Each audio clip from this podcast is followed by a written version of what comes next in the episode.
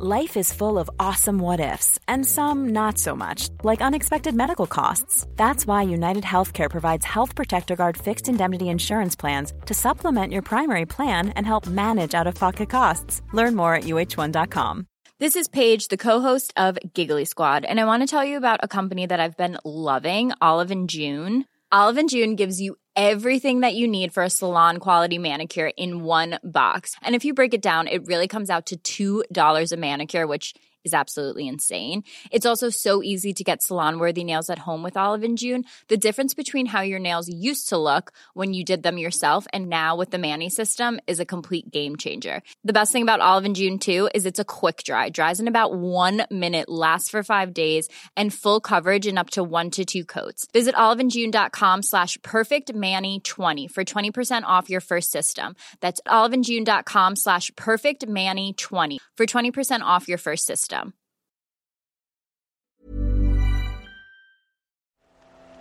The Telegraph. The Telegraph. Podcasts. The story isn't over. There are yet more names being added to the list of survivors of infected blood, as often as every other week. Well, even now, now I can look back on it, it's kind of bizarre. I'm speaking to Stephen. He's in his late 50s and he loves cycling. He's telling me a story that's fresh. It only happened a few weeks before we talk. It's a phone call, and it was, it was out of the blue, to be honest. Um, it was me, my new doctor, Dr. Croker, and he's phoned me up and he's just said, um, Hi, Mr. Smith, um, you've got a moment, yeah. Got some bad news. This is Bed of Lies, Episode 6 Retribution, Part 2. Stephen moved to Cornwall with his wife last year. They're from Essex. He'd registered with his new doctor and been for a health checkup. do. He just asked the, the, the, usual questions: How's your health? How you been feeling? Um, I just said that the stomach pains, back pains, and he went, "Oh, you know," you sort of raised an eyebrow. What's that all about? I said, "Oh, I've had I've had this now for six years. I had it bad for six years. The pain's been crippling. It's horrible. it really hurts. It is." It's like a cramp, but 10 times worse. And you take painkillers and it doesn't touch the sides, it does nothing. You put water bottles on it, you go in baths, you try, you try I lay on the floor. But I can see in your face when you're describing that pain, you sort of like your face scrunches up in a way yeah. that kind of, sh- I can feel it almost just by seeing that it's in your horrible, face. Horrible. Over the years, he's visited top London consultants and done test after test. I have lost count of the cameras that have gone down my throat, the cameras that have gone up my back passage. MRI, yeah, you name it, I've had it. I've had MRI scans, I've had CAT scans. One doctor thought he could have pancreatic cancer, but he was in the clear. They removed his gallbladder, but the pain continued. Stephen quit his job on the London Underground. He became depressed and angry. Then finally, after seven years, this small town GP in Cornwall had a diagnosis. And lo and behold, my doctors turned around and said, You've got hepatitis C. Hepatitis C. That's what's been causing all the problems over the years. I was in shock, and that's the truth of it. I was like, wow, what's that? So I've gone straight into Google. Yeah, and it terrified me. It terrified me. I broke down and started crying. That's the truth of it. He discovered how most people catch the virus. The first thing that I've seen is um, from sharing drugs, drug use, and that certainly isn't me. I've, I've never touched drugs in my life, let alone shared needles. You can also catch it from tattoo parlours, but that wasn't him either. Then he spotted another way. Or by blood transfusions. And Stephen did have one of those.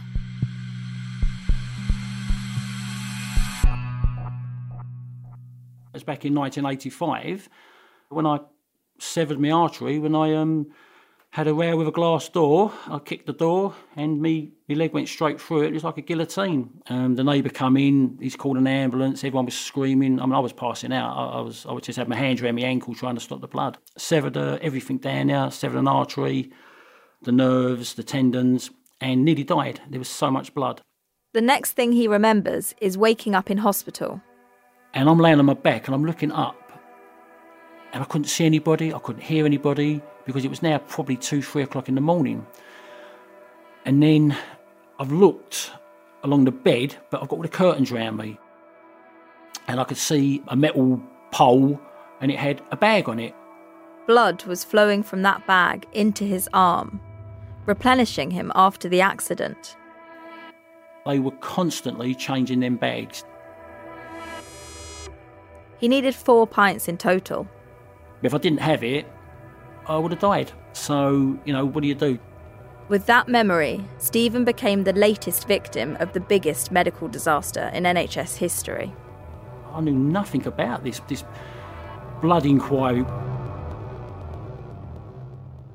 He doesn't have haemophilia and he's never been given factor VIII. He got hepatitis C from a blood transfusion. This is a different part of the story, but one the infected blood inquiry is also looking into. Britain was self sufficient in blood, unlike plasma, so infections like Stephen's came from British people who volunteered to donate. A test for hepatitis C only became available in 1991, so the blood couldn't be screened. But there were still avoidable mistakes that the inquiry is looking into. As for now, Experts say anyone who had a blood transfusion before 1991 should get a hepatitis C test. It can take years for symptoms to appear, sometimes as long as 20 or 30.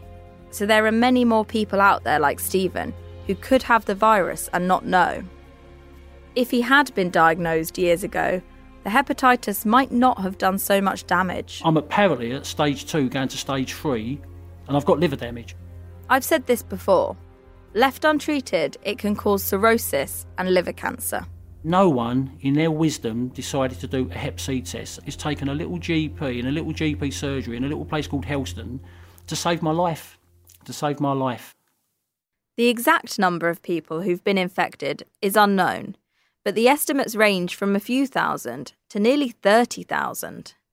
I've spoken to more than a dozen people like Stephen who were given hepatitis C from blood transfusions. It must be about four weeks ago now. So, so this is really very new for me. I'm still processing it all and quite numb from it.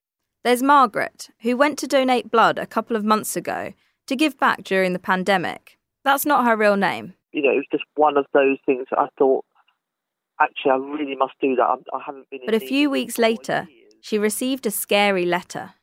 I've asked her to read it to me. I'm writing in connection with the blood donation you gave on the 28th of June. Unfortunately, we were unable to use your blood for a patient because it tested positive in our routine hepatitis screening test. The results indicate that you have a hepatitis C infection. It's been very scary, but you know, I am so grateful that I know before knowing because I'm ill.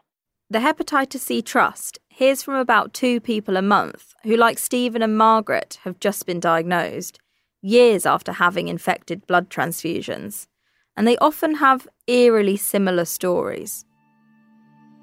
With my the first birth, that's my eldest son, I lost lots and lots of blood. I was just really white and I couldn't stand up straight. In 1980, I had a hysterectomy the first blood transfusion in March 1992. Because I was pregnant, I was anemic. Uh, well, it was my husband. He was infected, so I'm affected. I was really chronically fatigued. I mean, more tired than you would normally be tired. And then I was getting very sort of brain foggy. My concentration was starting to go. You feel as if you're wading through treacle, feel as if your synapses won't connect. Really bad digestive issues. We had a sore back, that was the first problem. My skin was so itchy. Isolation because you feel so unwell. Somebody just said to me that worked in pathology, she said, ask them to test you for Hep C. And it had been on his records for 26 years that he had Hep C, which they never informed him about. You know, so many people have been diagnosed in the last four or five years. And I lost my husband eight years ago, and it's been just a battle. They called it the silent killer. With Stephen's diagnosis, a lot of things fell into place. And I'm like, wow, like, yeah, hell yeah. Like, for the last 35 years, I've been grumpy, moody, aggressive, this is the one that really upsets me. Um, just Give me a minute, I'll, I'll be back. Sorry, can't blimey. It really does change your personality. It, it makes you into a monster. In a way, Stephen's pleased to finally know what's been hiding in his body for so long, making him sicker and sicker. But he can't shake the feeling that if he had found out sooner, then his life could have been very different. My wife uh, died of liver cancer nine years ago. His first wife, who he had his daughter with. That's going through my mind. Did I give her hepatitis C? Was I the cause of her, her dying? How did I feel? wow, how did I feel? I, am I'm, I'm going goosebumpy now talking to you. Uh, terrified. The physical impact of hepatitis C can be devastating. Simon and Nigel, the twins from Northern Ireland, know that all too well. Unlike Stephen, they got it from factor 8. I put on an awful lot of fluid, couldn't even wear a pair of trousers, had to stop work. That's Nigel. He became a lot more ill than his brother Simon. I found myself also having another issue which passed toxins through to the brain, bypassing the liver because the liver was so badly scarred. Um, and I started to have uh, strange, uncontrollable episodes that uh, I, I, would just burst out laughing or, or I'd drop a cup of coffee and I couldn't understand why. Nigel's liver was so damaged, he needed a transplant. It was a terrifying experience, but he pulled through. And I can see that with Nigel now, since he's had a liver transplant after getting cancer, and since he has recovered very well so far, um, despite everything, that he's a different person physically. As for Simon, he has cirrhosis and lives in constant fear that he'll need a transplant too. The prospects aren't wonderful. So you're bearing all that on an everyday basis, and, and because it's stage two, every six months I've got to get blood tests. So all of that, uh, yeah, all of that is my lot. For the people I've spoken to with HIV, the lasting impact's different. There are treatments now that can make the virus almost undetectable, but the emotional scars run deep. We're pioneers of HIV in that we were part of the first cohort of people that were infected with HIV. That's Claire, who was widowed after her husband Brian died from AIDS.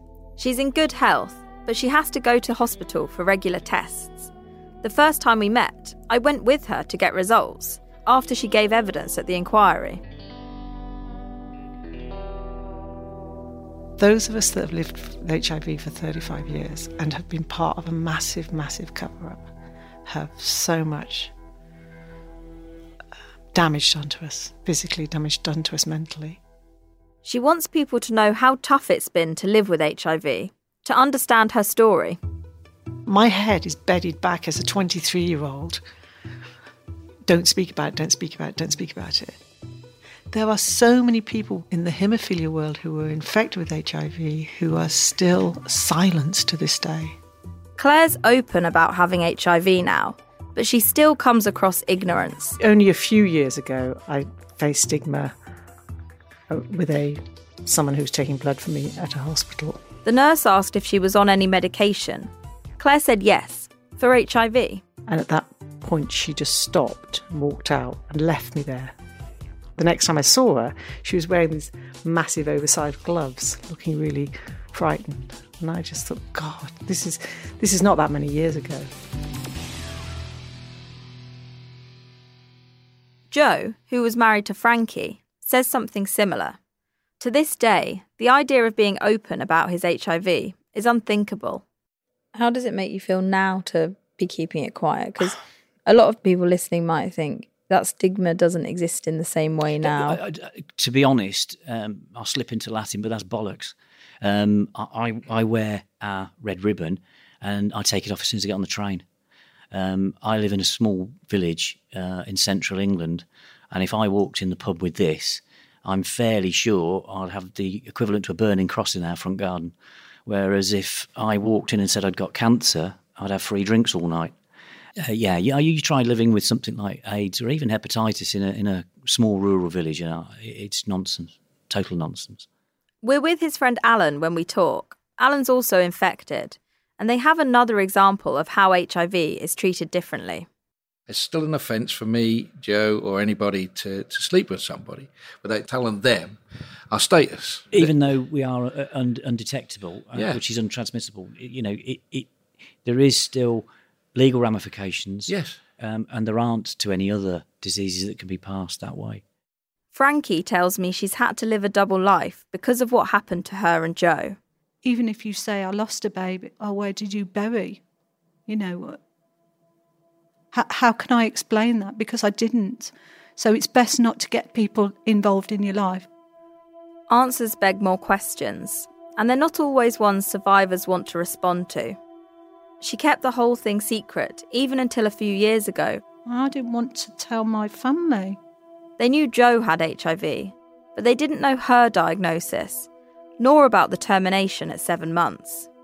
Her dad passed away without ever knowing. But when the inquiry was announced, Frankie decided it was time to tell her mum and brothers.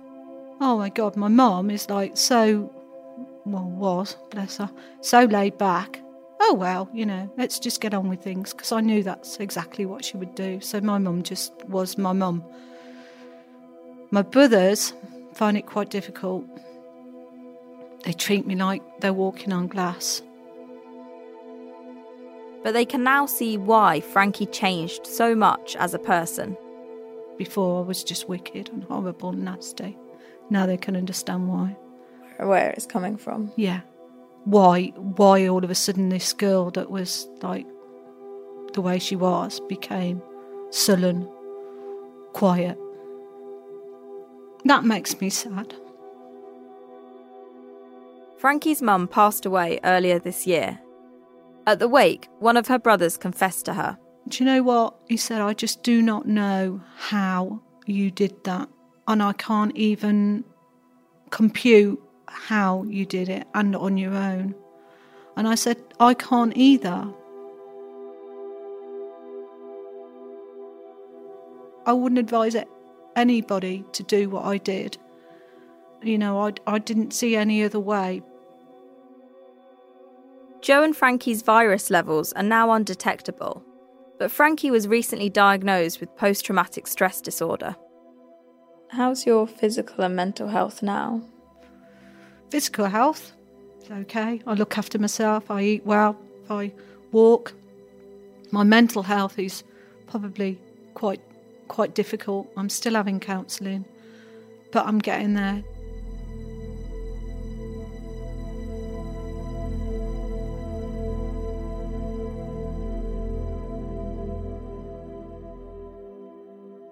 The infected blood inquiry has been validating for survivors. They feel like they're finally being listened to. What's it been like to like come together and to have this inquiry? yeah, incredibly empowering. You know, it's because you realise that you know you're, you're not alone. alone. You're, not alone. You're not alone. That's Steve. He's friends with the boys from Treloar's school. He has HIV and hepatitis C. One thing the inquiry has brought about is that you meet more and more people, and it's a, it's quite a cathartic. We've we've rejoined with people that we thought we'd never see again. Richard there. Campaigners like the community feel, as Michelle explains. There are people coming up that are on their own. So, well, let's have breakfast together. And it's nice just to see people meeting each other, talking, sharing their grief, having a cry. There are four main things survivors want from the inquiry. Everyone has different priorities, but there are common themes. The first thing they want is the truth. That means answers from the people involved. How is it that 1,243 haemophiliacs got HIV? And how come the vast majority of the public did not know about this? Over the years, we've been pushed aside, dismissed, uh, made to feel like moaners, and we haven't had the recognition I think that we've, we've all craved for so many years. We're not asking for blood, we're simply asking for the truth. And we have those answers that help us put to bed, close the chapter, shut the book. And it's also a chance for survivors to put their stories on the record, to hand them over. After I um, gave evidence, it's like shedding a skin.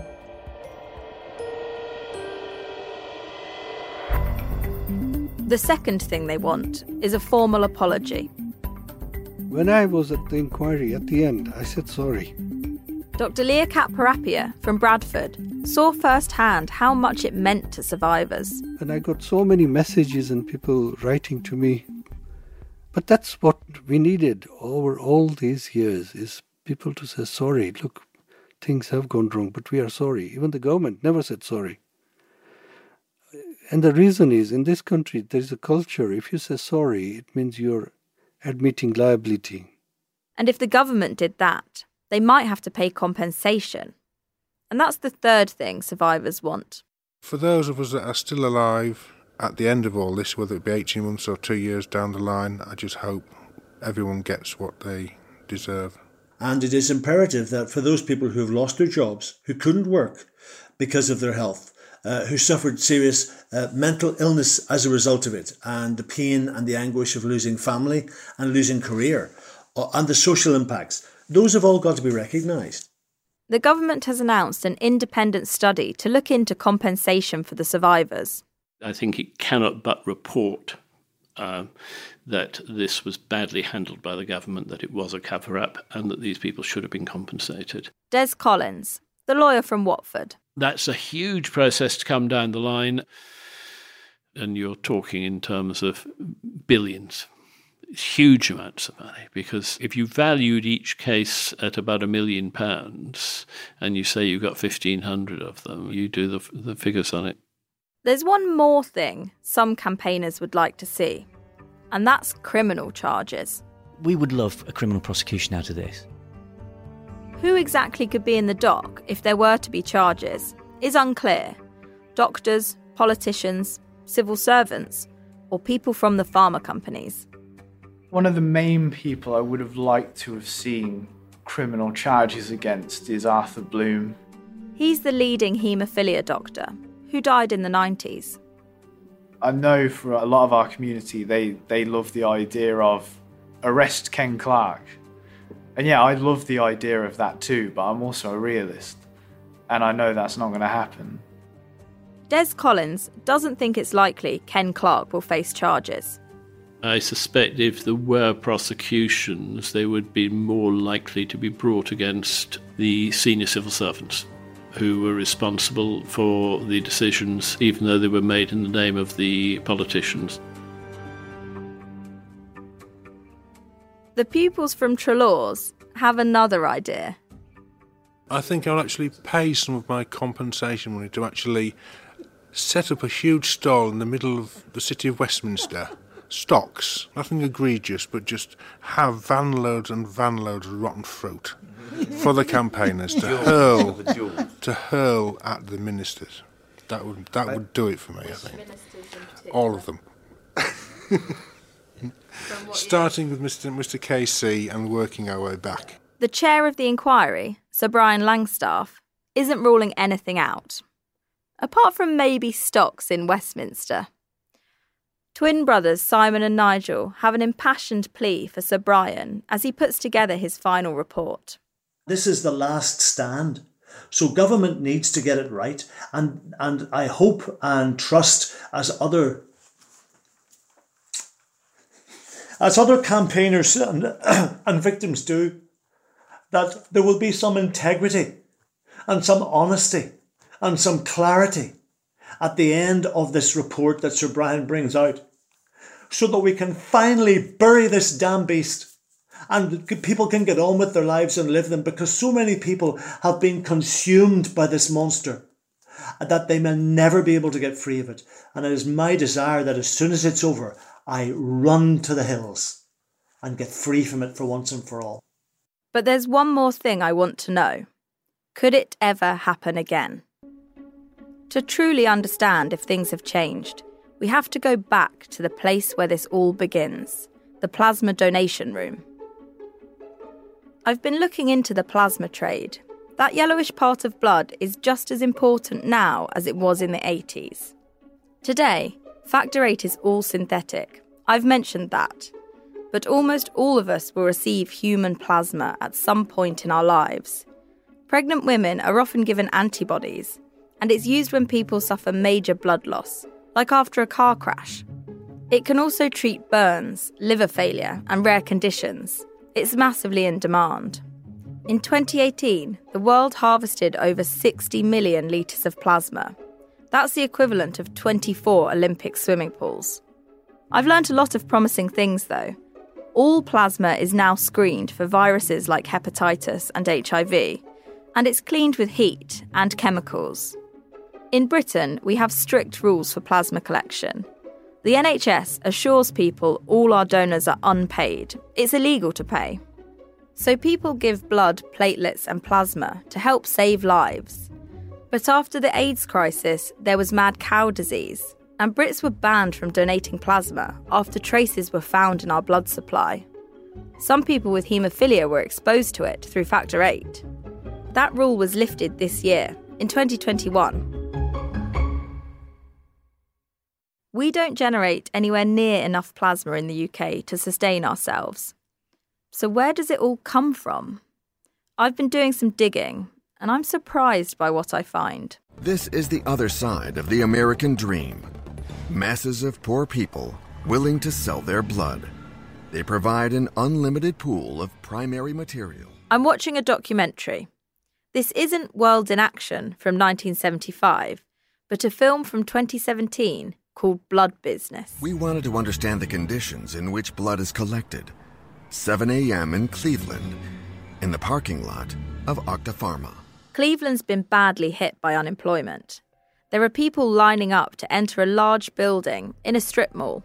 They have their hoods up and hats on as they shuffle in. The reporters make it inside with a hidden camera. They show donors answering questions on a machine, like do they have HIV? Have they had a tattoo in the last couple of years? And do they do drugs? Then they have a quick health check where their blood pressure's taken. The room's full, rows and rows of beds with donors lying in them. They're mostly adult men. Outside, one donor says he's seen people doing drugs in the car park just after they've donated. Before long, the centre calls the police and the reporters are told to move on. This scene is repeated in city centres across America every day. People queuing up to give plasma on a weekday morning. What if you could earn extra money while doing something great for others? At Octapharma Plasma, you can. Not only are plasma donations vital to the treatment of rare, chronic, and genetic diseases, But it's not just TV adverts that appeal to Americans to donate their plasma. There are billboards uh, that say give plasma, make $700 a month. There are radio commercials. Uh, I've seen ads on buses. Analidis Ochoa is an American researcher who's looking into the plasma business. She's telling me about it. How much money is it that donors receive for donating their plasma in the US? The specials or the incentives that I've seen that are going on right now are between $900 to $1,000 a month for the first month. Wow. You said you've got an advert there. I will hold it up and show it to you. So here if you see it says a part-time that pays well earn up to $1,000 in eight donations. It doesn't look very sort of medical or clinical at all, does it? It kind of looks like it could be an advert for a babysitting job. It's kind of a sort of pastel green. And the thousand dollars is quite prominent there, isn't it? Yes, it is. And where did you pick up that flyer from? I picked this up at a a shopping center. And I'm like, oh my god, they're advertising in shopping centers. She reads the small print to me from the bottom of the To flyer. initial donation to receive a total of $125 on your first total donation, 150 on your second donation, 150 on your third donation, 125, 150 on the sixth, of 100 on the and $100 on the eighth successful donation. Initial donation must be completed by April 30th, 2021, and subsequent donations within 30 days. So it's really pushing you to do all those eight donations in your first month. Um, not really giving you much time to see how one plasma donation affects your body or anything like that. That is correct. Feels like a bit of an incentive driver, doesn't it? Oh, well, I'm getting 100 this time, but next time I'll get 150. Yes, and I mean, the intention is to recruit long term donors. So, plasma companies want people to become permanent donors, not just for a month, but, you know, for years. There are adverts that offer bonuses for people who bring friends with them to donate. As for the location of the plasma centres, They're still based in poor areas, like Skid Row. Analidis shows me a map she's made. They're concentrated in cities with high unemployment and near state funded universities. One of the most interesting things that I learned while investigating the plasma industry is that there are a lot of plasma centers along the US Mexico border. And it's not uncommon for people to cross the border to donate their plasma.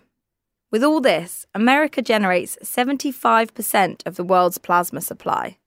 China makes 10%. And the rest of the world, well, it pales in comparison. The United States has the least restrictive regulations in the world. People can give up to twice a week, and that would be 104 donations per year. In Britain, we can only donate twice a month, or 24 times a year. And just as it was decades ago, Britain is still getting a lot of its plasma from American donors on Skid Row. There's a fierce debate. Should countries pay donors to get enough plasma to feed the growing demand? The World Health Organization still recommends self sufficiency, after all. Others say it's unethical, that paid plasma leeches off the poor, that we don't mind the practice of paying for plasma, but only when it happens overseas, that we're all prepared to just turn a blind eye.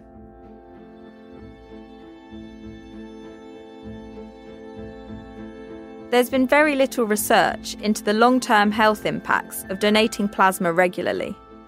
And Analidis Ochoa is one of the few people looking at the whole system. She's found that the US plasma trade started to boom after the financial crash. And uh, since then, it's just continued to increase. The number of centres has more than trebled. There are about 975 plasma centers in the US right now. And the pandemic has led to even more. By the end of this year, there might be a thousand. And more plasma means more profit. The industry was worth about $4 billion in 2008 and is forecast to reach 48 billion by 2025. The author Douglas Starr sums it all up it certainly sounds morally sketchy. And then the, the question becomes how morally sketchy? But then what if you don't have enough plasma and people die? And I'm not evading your question, I'm appreciating the complexity of it. There are other models. In Italy, people get a day off work to donate plasma, and they're nearly self sufficient. As Britain starts its own plasma drive, it's something to think about. But my main question is whether this crisis could repeat itself. Plasma is a lot safer now, but I want to know if it's completely safe. I asked the author, Donna Shaw Do you think there are enough safety checks now in place that this, a scandal like that couldn't happen again, or could it happen again if a new virus or germ appeared? There's always going to be new pathogens, new viruses that are going to uh, infect the blood supply? Will they be killed by the current processes that we use? But is it possible that there are some germs out there lurking uh, that we don't know about yet that would not be killed off by these processes? It's possible. If another disease did appear in the blood, there's hope that the pharma companies would react quicker, that they wouldn't try and cover it up it would be wonderful for me to say that it could never happen again, but it absolutely could happen again. We're all going to have to have constant vigilance because when you forget about these things, when you forget that they happened, you're opening a door for it to happen again. And we've got to hope they've learnt the lesson because the companies that dominate the American market today, they've got pretty familiar roots. Analidis Ochoa talks me through them there are four companies that dominate the market and own about 80% of plasma centers. So CSL Plasma, an Australian company, owns about 29% of plasma centers in the US. They own the remains of Armour. Grifols, a Spanish company, owns 20%. They took over Bayer's plasma business. BioLife, which is owned by Takeda, a Japanese pharmaceutical, owns 16% of the market. They have Baxter's haemophilia division. And and Octapharma, a Swiss company, owns 15% of the market. And that was founded by a man called Wolfgang Marguerre, who used to run pharmaceuticals at Revlon Healthcare. I contacted the companies for their response, but only two replied in time. Bayer say they've cooperated with the public inquiry and they express sympathy for people who were infected and their families. They wouldn't add more because of the inquiry. And Baxter, they say they sold that part of their business. I go back to Kay Noel, the whistleblower from Alpha. Do you think lessons have been learnt? I'm cynical, so. Do I think that the corporate world will be faster to respond to the next risk that arises? I'm too cynical to believe that that's the case. But I'm going to give Douglas Starr the final word on this. The blood industry, they have been so conscientious and so careful. I myself, uh, for minor athletic operations, have had a couple of incidents where I've been transfused with a bunch of plasma, and I had no discomfort about it at all.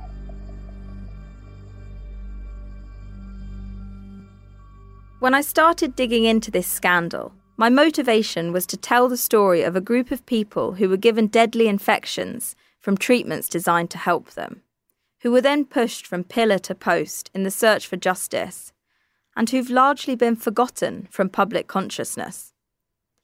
Listeners tell me they're shocked at what happened, that they didn't know about it. Survivors and campaigners have messaged me to say they've learnt things too, like the perspective of whistleblower Kay Noel, and some of the adverts Michael Baum showed me, the ones that targeted people with hepatitis B. They've since been submitted to the inquiry as evidence. The stories had a lasting impact on everyone involved, from the people who were infected to those who tried to help them. Donna Shaw, the author, sent me an email just the other day saying she lost a lot of sleep over the years from covering this story. It gets to you in ways that no other does, she says. Des Collins, the lawyer from Watford, is hardy, of the old school. He's worked on this case for four years and heard the stories of over a thousand people. I ask him if any of it's got to him. It's people watching your father die over a period of six or eight months in awful circumstances. And very often it's not just the experience of death, it's what happened after the death. This is back particularly in the early days when the funeral people would say, well, basically leave the body in a black bag at the end of the garden. That's horrible. Has that got you again now? Mm. It's just inhuman. But it's it's you can understand uh, man's inhumanity to man because we're all the same. But someone caused that funeral director to have to behave in that way.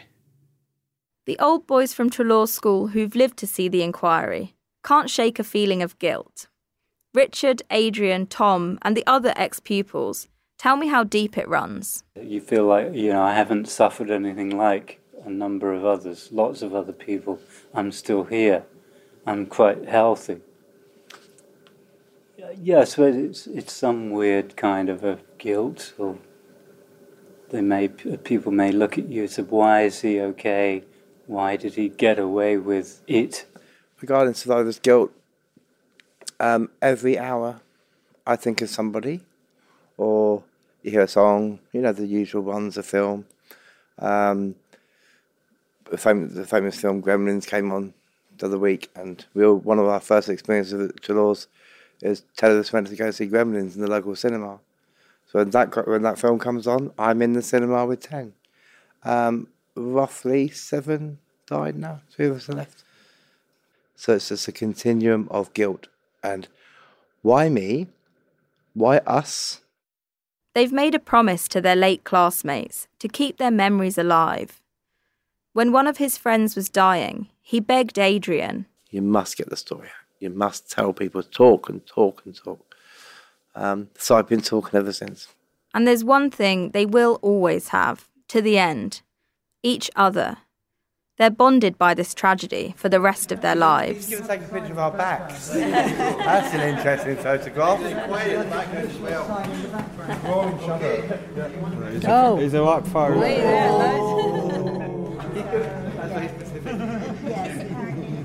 That's Carl, thank you. Simon and Nigel, the twins from Northern Ireland, have made similar commitments to the relatives they lost who had haemophilia too. I felt I had to speak for those whose voices had been taken away. Simon, you said there that when um, when this is over, you want to run for the hills. Can you tell me a bit about what you're looking forward to doing, or what might change for you both when this is all over? It's like a war will have ended. I just want to be able to go back to the garden, back to the fields, just symbolically or, or uh, metaphorically, just to be able to leave it behind. And then I just want to go off and get on with life and do the other things and not have this like uh, an incubus sitting on my shoulder all the time. And is that the same for you, Nigel? I don't enjoy campaigning. It is part of me. It is necessary. I've taken this course and I will run it until it's done. Then I'll sit back. Then I'll relax. Then I'll do what I want to do. The end of the infected blood inquiry will finally bring a moment of closure for all these survivors. They'll have a life beyond the scandal.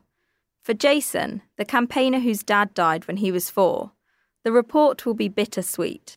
It's giving me some connection to my dad or his life. I'm stretching out, you know, that time, you know, I, I didn't have with him. And, and I often wonder, you know, when when this inquiry ends, it may almost be like losing him again in a way because this moment this connection of to his life will will be over.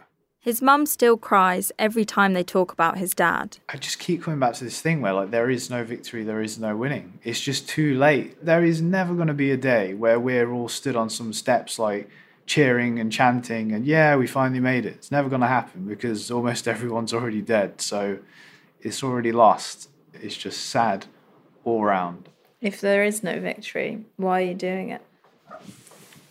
for me, that's what this is about. It's just about respecting and honouring my dad.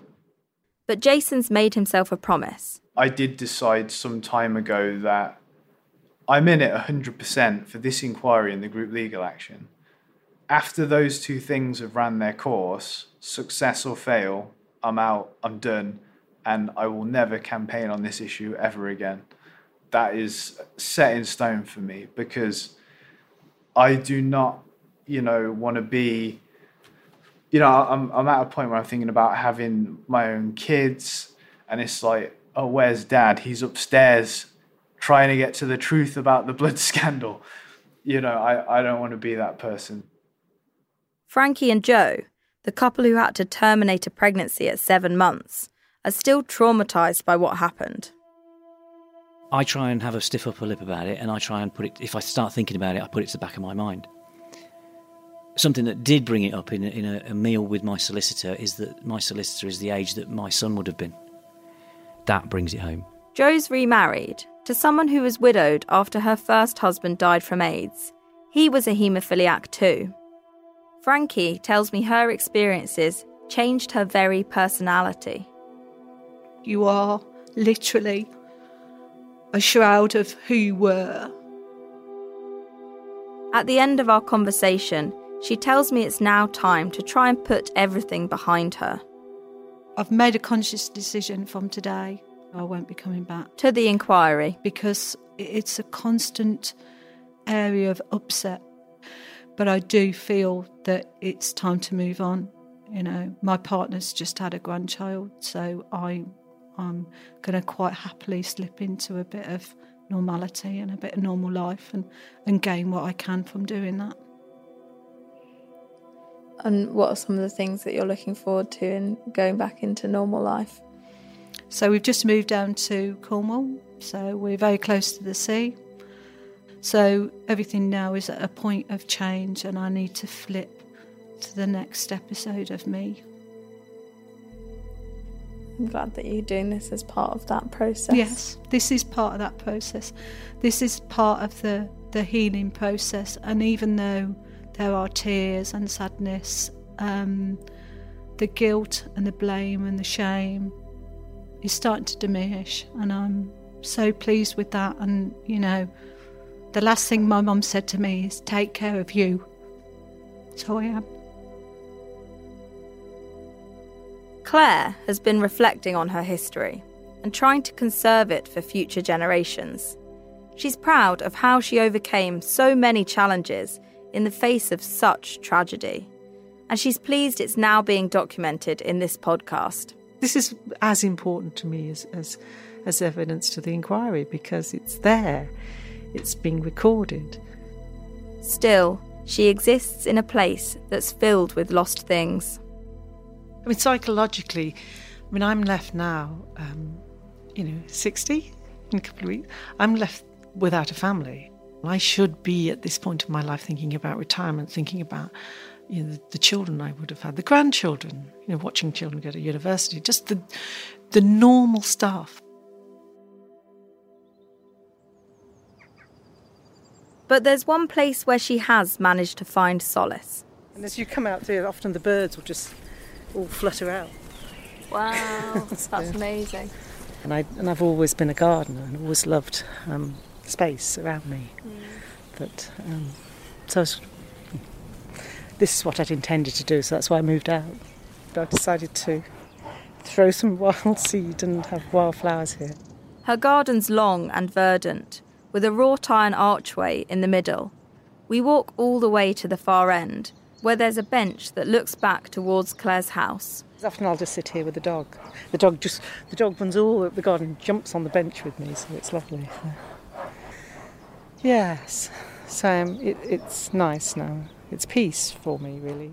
As I'm finishing this series, I catch her on one of those days spent in her garden. It's autumn now, and she's been tending to three new trees. Have you been having a nice Friday? I've been gardening this beautiful autumn colour now. Beautiful. Yeah, I'm sure it's looking very nice. So I had one more question I wanted to ask you. There's been a common thread running through the series. It's not an easy question, but I wanted to ask you it.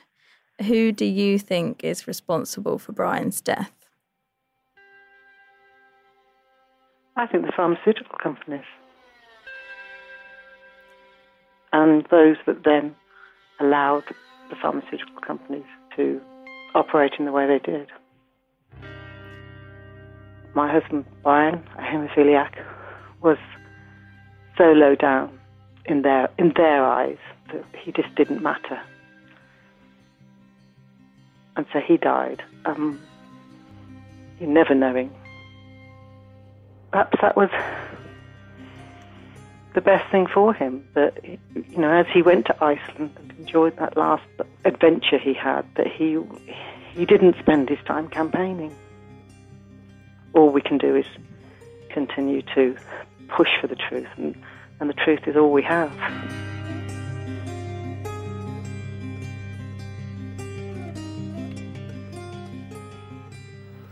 All the things that happened to you are sent as a trial and when your number is called up, your number's called up, there's nothing you can do about it.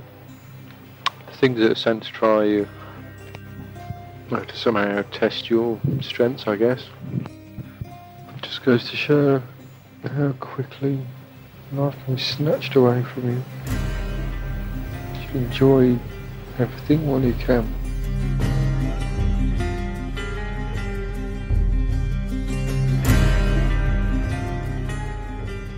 I'm Cara McGoogan, and this was Bed of Lies. Thank you for listening. And if you enjoyed the show, please do leave a five star rating and a short review on Apple Podcasts. It'll help new listeners find us and help share the stories of the people affected by this scandal. It might just bring them one step closer to justice. If you received contaminated blood or blood products before 1991, you can contact the inquiry at infectedbloodinquiry.org.uk. Please do consider taking out a Telegraph subscription. We couldn't have made this show without our subscribers. You can sign up for 30 days free at telegraph.co.uk forward slash lies podcast.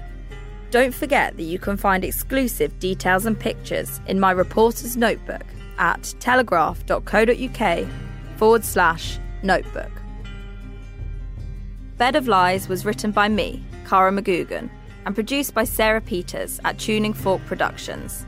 The executive producer was Theodora Louloudis, and sound design was by David Thomas and Peregrine Andrews.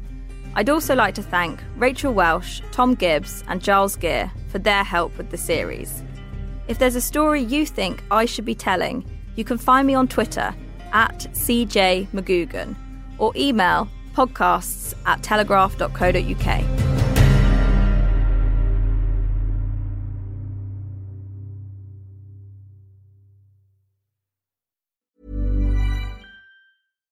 Hi, I'm Daniel, founder of Pretty Litter. Cats and cat owners deserve better than any old fashioned litter. That's why I teamed up with scientists and veterinarians to create Pretty Litter. Its innovative crystal formula has superior odor control and weighs up to 80% less than clay litter. Pretty Litter even monitors health by changing colors to help detect early signs of potential illness. It's the world's smartest kitty litter. Go to prettylitter.com and use code ACAST for 20% off your first order and a free cat toy. Terms and conditions apply. See site for details. When you make decisions for your company, you look for the no brainers. If you have a lot of mailing to do, stamps.com is the ultimate no brainer. Use the stamps.com mobile app to mail everything you need to keep your business running with up to 89% off USPS and UPS. Make the same no brainer decision as over 1 million other businesses with stamps.com. Use code PROGRAM for a special offer. That's stamps.com code PROGRAM.